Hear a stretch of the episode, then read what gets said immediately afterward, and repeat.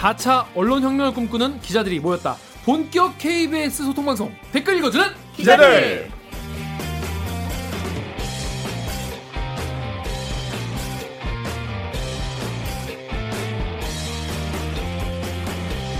여전히 사내 수공업으로 열심히 만들고 있습니다.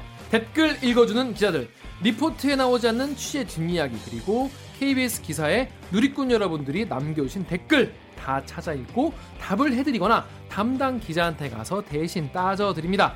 반갑습니다. 저는 진행을 맡은 프로 대댓글러 김기아 기자입니다. 반갑습니다.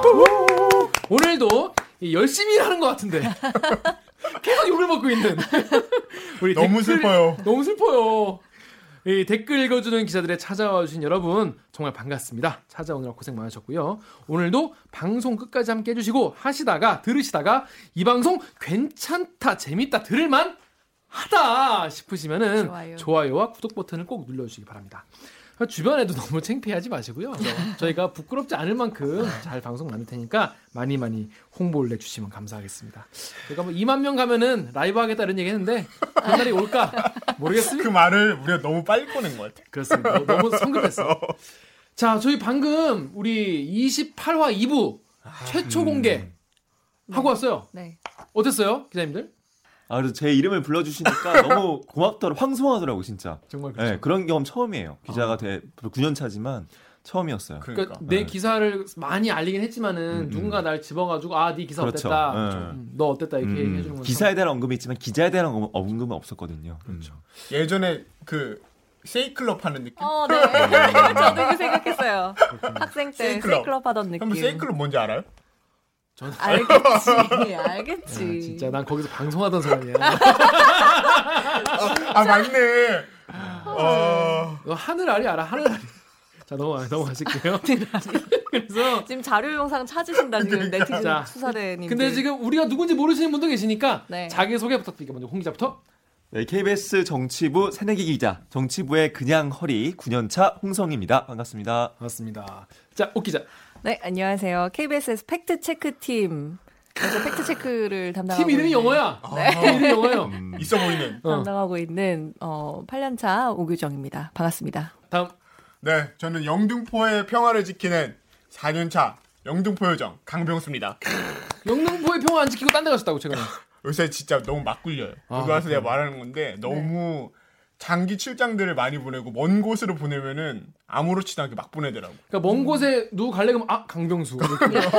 자연스럽게 어디 광주 가는데 네. 어디 저 여의도에서 뭐 동작 요 정도 가는 것처럼 좀 갔다 와라. 아, 광주 왜 갔나요? 광주는 이 전두환 씨의 광주엔 처음 법정에 서게 돼서 사자 명예훼손죄로 이제 광주 법원 가는 길을 팔로잉하기 위해서 쭉 따라갔다 왔습니다. 전두환 씨 봤어? 멀리서 저희는 왜냐면 뒤에서 계속 따라왔기 음. 때문에 멀리서 보고 나올 때도 사실 앞에서 대기해가지고 이제 멀리서만 볼 수 있는데 어우 나올 때는 이 광주 시민들의 음. 이제 30년 넘게 쌓아온 한 때문에 그 앞이 한, 한 시간 정도 난리였어요. 음. 그래서 아예 막 인파에 너무 가득 쌓여서. 그러니까 사실 이 추적 보도에 대해서는 항상 뭐 이제. 예, 찬반의 의견이 음. 갈리잖아요. 과- 너무 지나친 관음증, 음. 선정성이 있다라고 생각도 돼요. 그리고 실제로 광주 시내에서 사고가 났어요. 음, 그 무슨 사고? 타, 타사 차량이.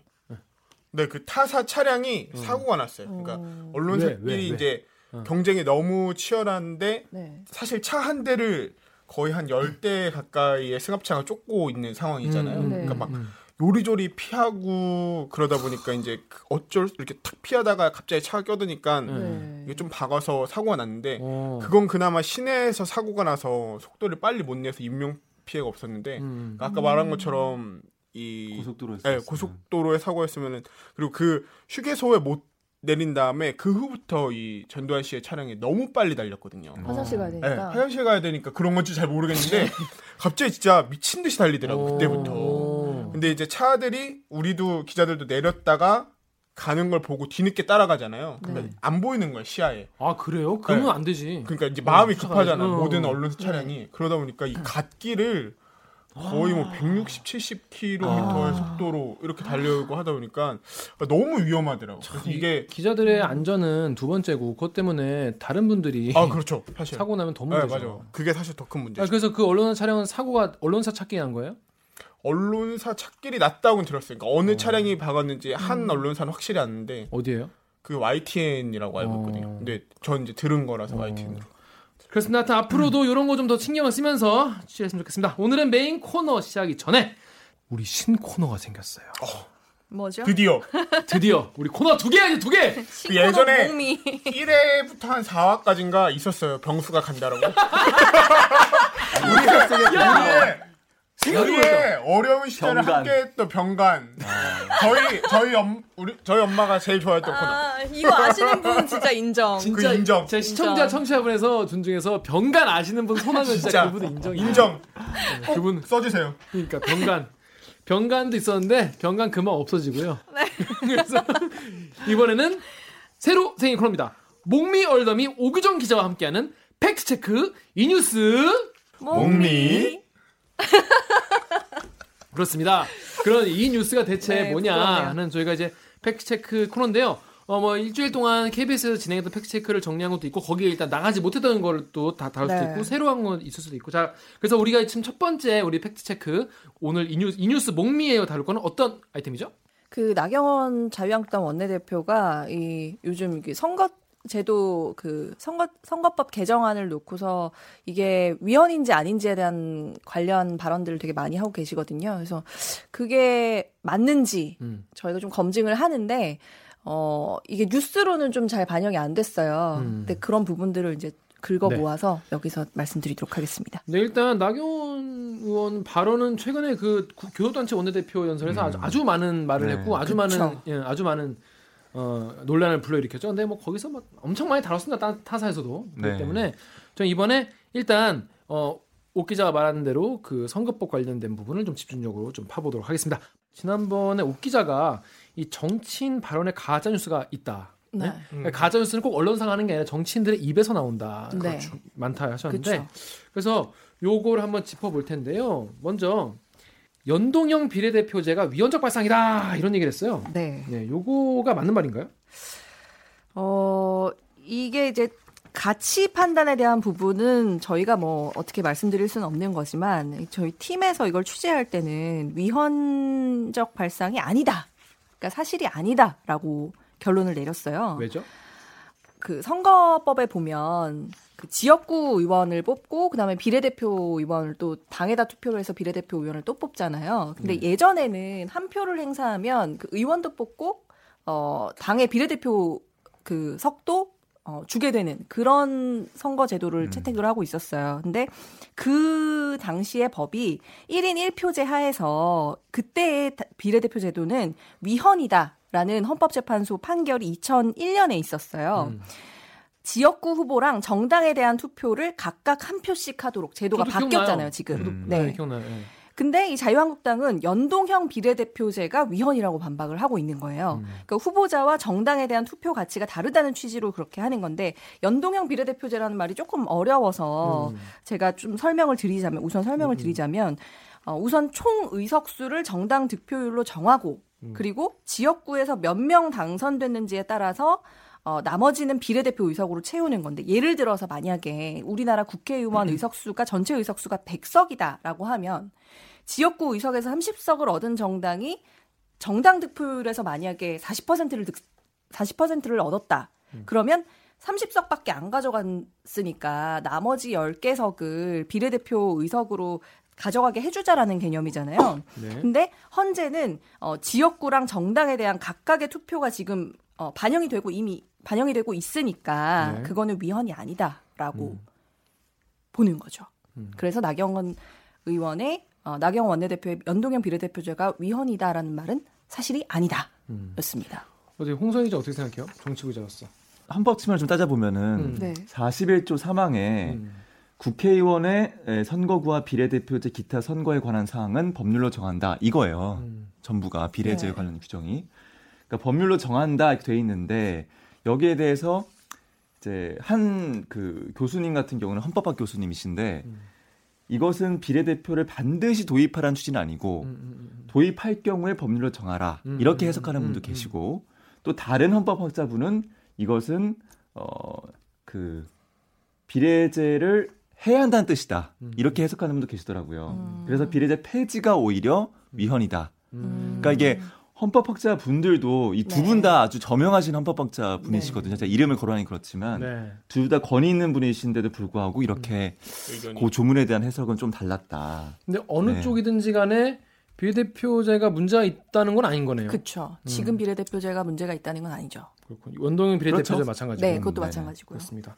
자, 그럼 아닌 걸로. 네. 자, 다음. 그러면 여기 이런 말 있어요. 어, 나경원 원내대표 뭐라 하냐면 결국 의원 정수는 300석을 넘어서는 안 된다는 불문의 헌법 정신에 반한다는 것을 국민들께 고백합시다. 오메. 이렇게 얘기를 했습니다. 근데 저도 그걸 보고 약간 뜨악했거든요. 그러니까 300석을 넘어오면 안 된다는 이런 헌법 정신이 있나요? 그래서 헌법을 그냥 보시면 그건 딱 나와 있어요. 헌법 41조에 보면 아까 말씀하신 거기 2항인데요. 어, 국회의원 수를 법률로 정하되 200인 이상으로 한다라고 돼 있어요. 그러니까 하한선만 있는 거고 상한선은 없어요. 근데 옛날 그 유신헌법 때를 보면 유신헌법을 보면 그때는 이제 국회의원 권한이나 권력을 좀 축소하려는 시도가 있었으니까 그런 의도로 의원 수의 상한을 뒀는데 어 그때 6차 개정헌법 36조를 보면 하한을 둔 거 아니에요? 하한과 상한을 같이 뒀어요. 음, 음, 그래서 음. 그때 국회의원 수는 150인 이상, 200인 이하의 범위 한 어. 안에서 법률로 정한다. 이런 식으로 쓰긴 했었는데 지금은 상한은 없습니다. 음, 음, 음. 네. 음. 사실 저는 뭐 이 말이 뭐 팩트냐 아니냐도 중요하지만 네. 이거와 함께 사실 선거제 연동형 비례제가 맞냐 그러냐를 넘어서서 근본적으로는 사실 네. 의원 정수에 대한 네. 우리 사회의 논의가 네. 좀 있어야 될 것 같아요. 사실 네. 당리당략을 가지고 선거제 개혁 논하기보다는 사실 네. 국민들에게 더 근본적으로 중요한 거는 서- 의원 정수를 300으로 유지할 것이냐 이게 맞느냐에 대한 논의. 사실 은 그렇죠. OECD 평균은 17만 명이 아니라 그러니까 우리나라는 제가 알기로 17만 명당 이제 한 명의 명 의원을 정도. 두고 있고 네. OECD 평균은 10만 명으로 알고 있거든요. 네. 그러니까 이제 기본적으로 자유한국당 의견은 지금 어 의원 수를 늘리지 않고 오히려 네. 더 줄이고 비례대표 270으로 줄 인다. 네, 그리고 의- 이제 비례대표를 없애겠다 이런 거잖아요. 네. 제 생각에 이거는 이번에 5.18 망원 사태를 겪으면서 네. 나이 원내대표가 이 비례대표들이 자꾸 사고를 치니까 뭔가 문제가 있는 것 같다. 이러면 안 되겠다. 이런 생각을 든 게 아닌가 그런 생각도 들고요. 그 마지막으로 그러면 5천만 국민이면은 뭐 네. 10만 명당 한 명 이런 얘기 하면은 뭐 국회의원 수가 500명으로 늘어나게 되는 건가요? 그 알릴레오 저희의 그 경쟁 프로그램 뭔 개소리야! 욕먹어요! 알릴레오의 번외편 고칠레오에서 우리의 경쟁.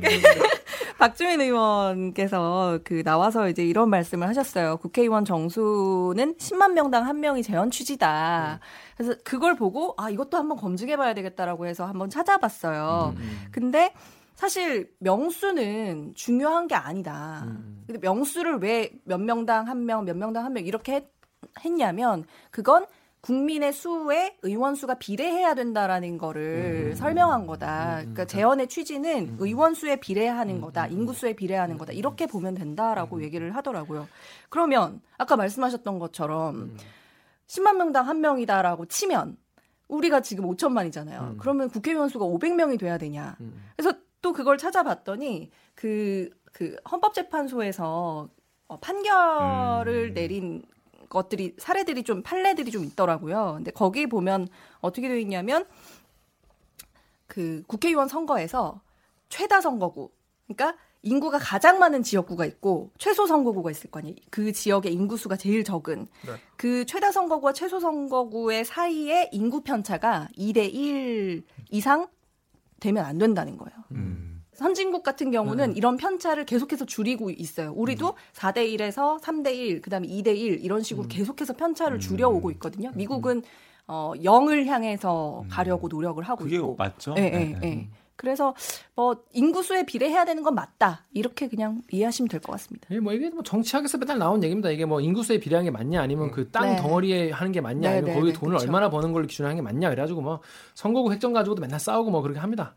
팩트 체크 오늘 첫 번째 코너 해봤는데 어땠나요, 호- 옥 기자? 아 너무 어려우셨을까. 저도 공부하면서 되게 어려웠거든요. 지금 우리 무시하시나요? 내가 하는 얘기 얘는 알아들을까 싶은 거야? 시청자 시청자님은 어떠셨습니까? 당연히 알아들으셨겠죠. 그렇습니다. 그럼요. 댓글로 좀 수준이 듣고 아 누구시다고 네. 그랬습니다. 이 정도야. 어땠는지 한번 반응을 좀 댓글로 써주시고요. 자이 그럼 경- 다 네. 예, 그러면 우리 로고 듣고 기레기 판별기로 돌아오겠습니다. 나는 기레기가 지금 여러분은 본격 KBS 소통 방송 댓글 읽어주는 기자들을 듣고 계십니다. 방송 잘 듣고 계신가요? 잘 듣고 계신다면 좋아요와 구독 버튼 잊지 말고 눌러주세요. 혼란하다 혼란해 진짜 아, 혼란하다. 너무 힘들어요. 혼란합니다. 요즘에 그 만화 코난 오프닝 보면. 네. 이 코난 이렇게 누워 있고 네. 그 밑에 이제 아침에 눈을 뜨면 지난 밤이 궁금해. 오늘은 또 어떤 사건이 나를 부를까? 이런 좀. 사건 기자들이 굉장히 많이 쓰는 카톡 맞아요. 프로필 사진입니다. 아 요즘에 아, 요즘에 아. 이, 이 사진 핫하나요? 많이 그렇다고. 합니다. 오늘은 그 혼란함의 중심에 서 있는 사건들에 대해서 다뤄볼까 합니다. 일단 오늘 어떤 내용을 다룰지 어, 홍성희 기자의 리포트로 시작하겠습니다.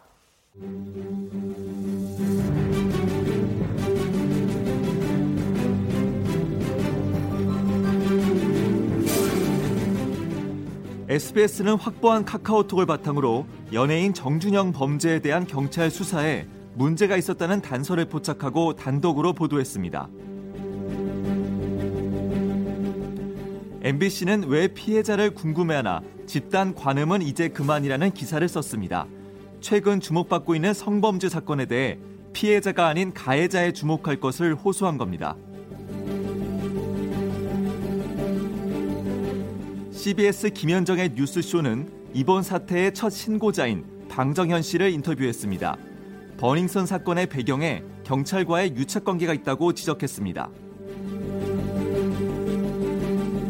한 주간 KBS는 무엇을 했을까요? KBS 무기력 특집 지금 시작합니다. 네 리포트 마지막에 말씀드렸죠. 오늘은 무기력 특집이에요. 무기력합니다.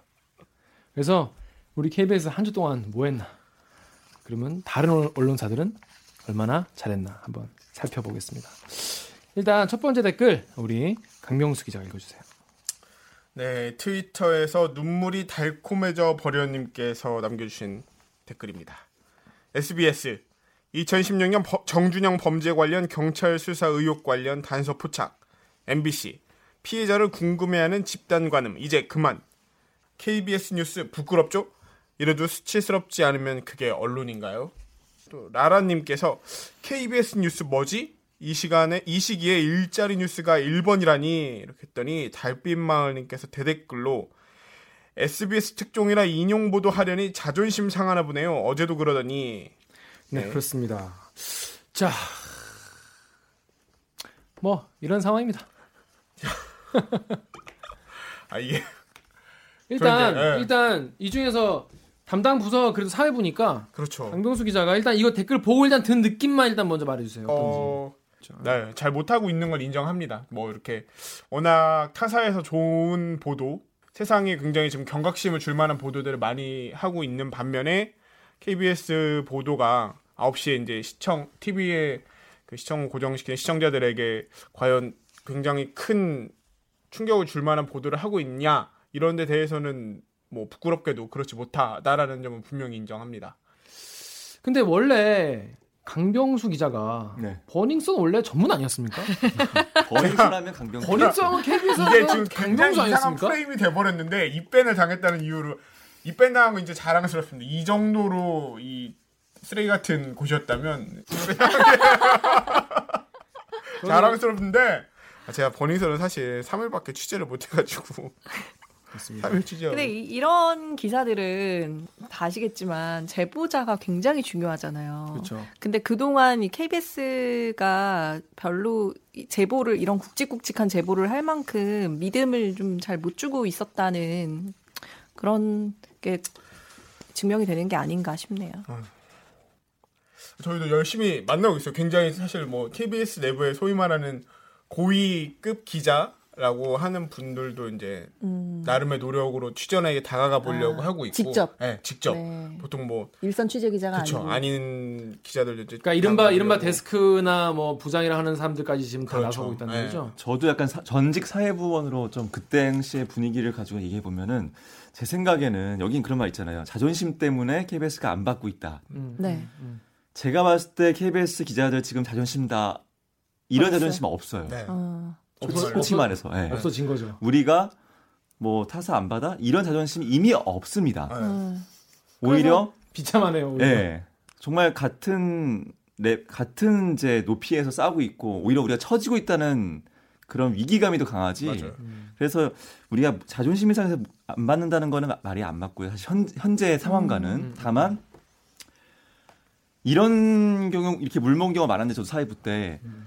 미친도록 미치도록 사실은 지금 다급하게 뛰고 있을 거예요. 음, 근데 그게 너무 안 돼서 음, 음. 네. 왜냐하면은 제- 아까 유정 기자가 얘기했지만 처음 그 중요한 제보자를 놓친 경우에는 정말 따라하기 힘들거든요. 네. 네. 왜냐하면은 음.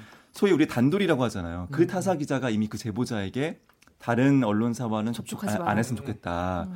뭐 약간 그런 뭔가 그 단돌이. 단돌이 책임감 또는 뭐 약간 타사 기자 연락을 받으면 죄의식 느끼게끔 그렇게 만들거든요. 약간. 그게 취재 예, 기법이기도 그게 하죠. 취재 기법이기도 어, 해요. 예, 네. 그래서 계속 네. 뽑아내거든요. 근데 그게 그걸 뚫고 들어가기가 음. 지금 이 기자들이 미친 듯이 하고 있을 거긴 한데 답답할 음. 것 같아요, 제 생각에. 쉽지 않기 때문에. 그렇죠. 그런데 그건 이제 변명이죠. 기자- 아니 뭐 사정. 아니 그 변명이 변명이면 변명이 사실 우리는 프로기 때문에 결과로 말씀을 드려야 그렇죠. 되는 것이고 네. 시청자분들 시청자분 뉴스 보지 뭐 우리 이런 얘기 하지 우리 댓글 읽어준 기자를 시청자분들이나 좀 관심 있어 하시지 사실은 우리가 내는 거 사실 9시 뉴스 9시 시작하면 땡 하면 시작하는 그 영상이니까 지상파 3사 음. 예, 어, 지난 일주일 동안의 뉴스를 다 뽑아봤습니다. 이렇게 다 뽑아봤는데 SBS 같은 경우에는 지금 뭐 완전 회도 난마 지금 뭐 난리 났죠. 버닝썬 관련해서 굉장히 기사도 많이 하고 이게 경찰과 유착 의혹 관련해서도 엄청 많이 했어요. 그래서 탑부터 시작해서 하나, 둘, 셋, 넷, 다섯, 여섯, 일곱, 여덟 개 여덟 꼭지를 했는데 마지막에는 어 강경영 기자 이거 이제 보도한 강경영 기자까지. 출연을 해가지고 여론까지 움직이는 대여, 어, 대형 기획사가 영향력이 막강하다 이런 얘기까지 하고 그리고 어, 경찰의 수사 자체가 어, 유착 의혹이 나오니까 이제 부랴부랴 시작을 했고 뒷북 수사가 과연 의미가 있냐 경찰도 조지는 내용까지 넣었어요. 자 이렇게 소스가 있으면은 이렇게 좋은 막 단독 보도를 할 수 있어요. 그런데 그러면 MBC는 그런 건 없어. 그런 건 없어. 새로운 팩트는 없어. 그런데 그래도 좋은 탑을 냈어요. 탑이 이제 왜 피해자를 궁금해하나 집단 관음 이제 그만 이걸 탑으로 했어요. 근데 이건 굉장히 좋은 의제 설정의 어떤 기사였던 것 같아요. 보니까 사람들이 이거 사실 이 이슈 같은 경우에는 대중들도 사실 너무 이거에만 좀 관심을 두고 있는 집단 관음이 많이 있었거든요. 실제로 네이버에 막 실시간 검색하고 막 정준영 동영상이 막 올라오고 사람들 사이에서 정준영 동영상이라는 영상이 돌고 그랬는데 그런 거에 대해서 언론사가 해야 되는 굉장히 중요한 역할을 뭐 네. 단독은 아니지만 그렇죠. 아젠다를 그만큼의- 던진 거예요. 네, 그만큼의 가치가 있는. 어. 근데 우리는 뭐 했냐면 같은 날에 취업자 수 26만 명 증가했지만 3040 일자리는 암울하다. 그리고 단독 보도로 정부 일자리 4만여 개 따져보니 대부분 실적 채우기였다. 이게 top second이에요. 이걸 이렇게 보면은 과연 사람들이 우리 이거 뉴스에 관심이 있었을까? 실제로 댓글도 별로 달지 않았습니다. 네. 제가 이거를 좀 분석 분석이라기 좀 거창하지만은 보면서 그렇다면 정준영이 묻힌 장자연은 과연 무엇이었나 이걸 좀 봐야 돼. 우리 제일 첫 페이지에 보면 이게 3월 7일 뉴스부터 제가 쭉 따져봤거든요. 근데 3월 7일에 SBS랑 KBS는 윤지오 씨 있잖아요. 윤지오 씨, 장자연 씨의 동료. 윤지오 네. 씨를 출연시켜서 출연해서 말씀을 들었어요. 윤지오 씨에 대해서. 근데 MBC는 그런 거 없었어요.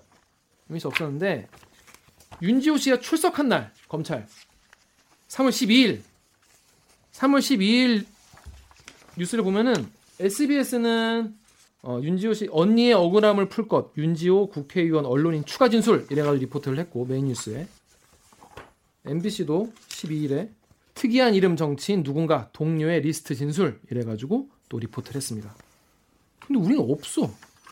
이게 우리가 장자연 씨 사건 같은 경우에 굉장히 follow를 열심히 했는데 지금까지 요거 요거는 안 했잖아요. 근데 사람들을 봤을 때는 딱 이것만 보면 진짜 KBS는 장자연 이슈에 묻힌 거그 뭐야 정준영 이슈에 장자연 묻힌 건 오히려 KBS인 거예요. 근데 저희가 다른 뉴스에서도 안 했나요? 다른 뉴스에서 7시 뉴스에서 단신으로 했어요. 어... 이 무거운 분위기. 네. 이 무거운 분위기 어쩔 거임? 사람들이 이제 장자 KBS는 장자연 진, 씨 사건은 진짜 관심 없나 보다 이렇게 생각하는 거 이거만 보고. 아 그건 아닌데 저희가 제일 열심히 네. 팔로우 했었는데. 그거 진짜 억울하더라고. 음, 근데 이러면 사실 취재한 기자는 정말 억울하죠. 정말 취재 기자는 진짜 억울하죠. 우리는 취재한. 예전에 파업 끝나고 나서 우리 TF를 따로 만들었잖아요. 장자연 네. TF, 장자연 씨 TF를 따로 만들어 따로 굴리고. 그리고 지난번 이재현 기자도 15화인가 출연해서 또 그거에 대해서 또 단독 보도해 나왔지만은 그거 다 그냥 무, 없는 것처럼 네. 여론을 보면은 일단 정준영에 너무 이제 이제 포커스 맞추는 거는 오히려 더 음. 문제고 이것 때문에 네. 뭐 가려진 게 있다 이런 말씀이 많이 있는데 그럼 그 다음 댓글 한번 볼게요. 인스티즈에서 익명으로요. 아니 근데 진짜 연예인들로 논 쪄버리는 것 같아. 지금 윤지호님 어려운 결정 해주신 건데 기자들 4명밖에 안 오고 관심은 다 승리랑 정준영한테 가고 이거 좀 문제 있어. 다음도 네. 트위터에서 보장님이 윤지호 씨를 조선일보 기자라는 사람이 미행하고 추격하고 다니는 곳에 막 전화하고 그랬다는데 이거 분명히 수사하길 바랍니다. 3월 14일자 KBS 1라디오의 김용민 라이브에 윤지호 씨가 또 인터뷰를 해줬어요. 그 음. 내용 잠깐 듣고 오겠습니다. 제가 아무래도 무리해서 책을 출판하고 대중 앞에서 이렇게 많은 매체와 인터뷰를 무리해서 응하고 있는 것은 단 하나 사실을 전하고 싶고 여러분들도 당연히 아셔야 음. 될 권리가 있다고 판단을 했기 때문인데요. 음. 또 분명한 것은 가해자가 단 한 번이라도 보셨을 것이라 생각을 하고 예. 꼭 보셔야 되고 들으셔야 한다고 생각합니다. 네. 그분들 보시라고 인터뷰하고 음. 있는 것 그러니까 네. 여러분의 가슴을 먹먹하고 답답하게 해드리려고 인터뷰를 할 수밖에 없어서 너무 죄송하고 일단 아이고 별 말씀을요. 예. 또 언론이 또 다른 타겟을 겨냥해서 덮는 음. 현상을 또 정확히 체감을 하셨을 거라고 보여지고요. 예, 예. 또 여러분의 노력으로 인해서 제가 이렇게 멀리까지 왔다고 생각을 해요. 음. 자 이거 말씀 들었는데 저는 저부터 일단 첫 인상부터 생각 말하자면은 이분 지금 이런 인터뷰 지금 몇 번째 하는 건지 몰라요 진짜 음. 몇 번째 한 건데 지금 들으시면 아시겠지만은 지금도 목소리가 절절하잖아요 지금 음. 감정이 이게 사실 장재현 씨 문건에 나와 있지만 저는 약한 여, 배우에 불과합니다 이렇게 했지만 이분도 마찬가지잖아요 네. 그 지금까지 계속 몇 년을 이거를 얼마나 말을 하고 싶었겠어요. 근데 못한 거죠. 이제 이제 와서야 그 그런 말씀드렸어 요 인터뷰에서 그 그 검찰청사에서도 그 이제 이런 거 말할 수 있는 사회가 돼서 이제 말한다 이런 말씀도 하셨는데 참 얼마나 그동안 쌓인 게 있, 있었길래 이, 몇 번을 말해도 이렇게 감정이 나오시는지 그런 생각이 좀 드네요. 되게 허탈할 것 같아요. 아까 말씀하셨던 것처럼 이제는 이 바- 사회가 이런 걸 좀 어느 정도 피해자 얘기도 좀 들어주고 받아줄 만한 사회가 되지 않았나 하는 생각에서 말을 꺼냈는데 음. 다시 그때처럼 반복이야. 무서울 것 같아. 어, 다시 또 다른 사건이 사건을 덮고 막 이런 거를 보면 자기가 많이 드시지 않을까 하는 생각이 드네요. 그 이분이 그런 말씀 하잖아요. 언론이 다른 타겟을 또 삼아가지고 음. 이걸 덮는 것을 보면 너무 무서울 것 같다. 근데 지금 공교로운 건지 누가 뭘 하는 건지 모르겠지만 음. 이렇게 됐는데 하필 KBS가 그날 이걸 보도 안 했다. 아, 아니 눈에 불을 켜고 이제 해야죠. 이제 뭐 해야죠. 네. 홍성희 기자 어떠세요? 전에 검찰 출입했었잖아요. 음. 그래서 이 과거사 진상조사단에서 이 과거사를 조사하는 과정을 좀 지켜보긴 했는데, 그러니까 이분 이제 윤지호 씨가 이제 말할 수 있는 사유가 돼서 다행이라고 하긴 했는데, 사실 완전히 왔는지는 모르겠어요. 음. 왜냐하면은 이제 이 과거사 조사단에서 과거를 다시 한번 정리하는 과정이 되게 힘들었거든요. 어. 내부 검찰 내부에 강한 어떤 견제와 아 정말. 예, 반격이 있었고 오. 현재도 아직 진행 중이에요. 이 과거사 이 조- 수사가 조사가 진행 중인데 그 용산 참사도 그렇고 여러 과거사 사건에 연루됐던 당시 검사나 수사팀 검사들이 지금 진상조사단원들에게 압력을 넣고 있고 그런 말도 들리거든요. 어. 그리고 또 사실과 다른 조사 결과가 나오면 소송을 거겠다는 그런 고- 뭐 공개적인 협박도 있고 협박이 협박. 그래서 이게 뭐 겁- 지금으로서는 이제 그런 사이가 온 것 같지만 음, 이 물밑에서는 또 음. 아직도 그 많은 이 사건을 공개됐을 때 피해 공개됐을 때 사실 치부가. 드러난 네. 사람들이 네. 열심히 또 뛰고 있다. 그분들 부지런하지. 네, 열심히 워낙 여전히 강한 힘을 갖고 있는 사람들이기 때문에 음. 그 당시 수사팀이면은 지금은 다 높은 검사장급이거나 뭐 그런 거잖아요. 네. 다 높은 직에 있는 분들이잖아요. 또 검찰 조직이 제가 있어봤지만 정말로 그 어, 내부? 그러니까 국익보 이런 말도 하거든요. 국익보다 검찰 조직이 우선이더라고까지 할 정도로 음. 이 사람 이분들은 이제 사실 그 공직에서 벗어나도 법조인으로 전문가로 살 수 있는 사람들이잖아요. 음. 그이 서클이 더 강하다는 평가도 있거든요. 네. 그러니까 그래서 예, 예. 뭐 그런 사이가 온 것처럼 보이지만 또 모른다 아직은 그런 생각도 들고 지난한 과정인 어, 것 같아요 아직은. 어, 아직 멀었죠. 음. 안 그래도 오늘 인터뷰에서도 이 윤지호 씨가 자기가 네. 진술을 하지만 네. 자기는 여전히 검찰을 못 믿는다고 얘기했어요. 음, 왜냐하면 본인도 조사를 13차례인가 받으셨어요. 음. 받았는데 그 과정에서 이게 어떻게 왜곡되고 덮어지고 다 봤기 때문에 네. 어떻게 보면 우리보다 훨씬 더 잘 아시겠죠. 그렇습니다. 그래서 이 앞으로 좀 어떻게 될지 진짜 이게 KBS가 좀 더 바짝 달라붙어서 취재를 해야 될 것 같습니다.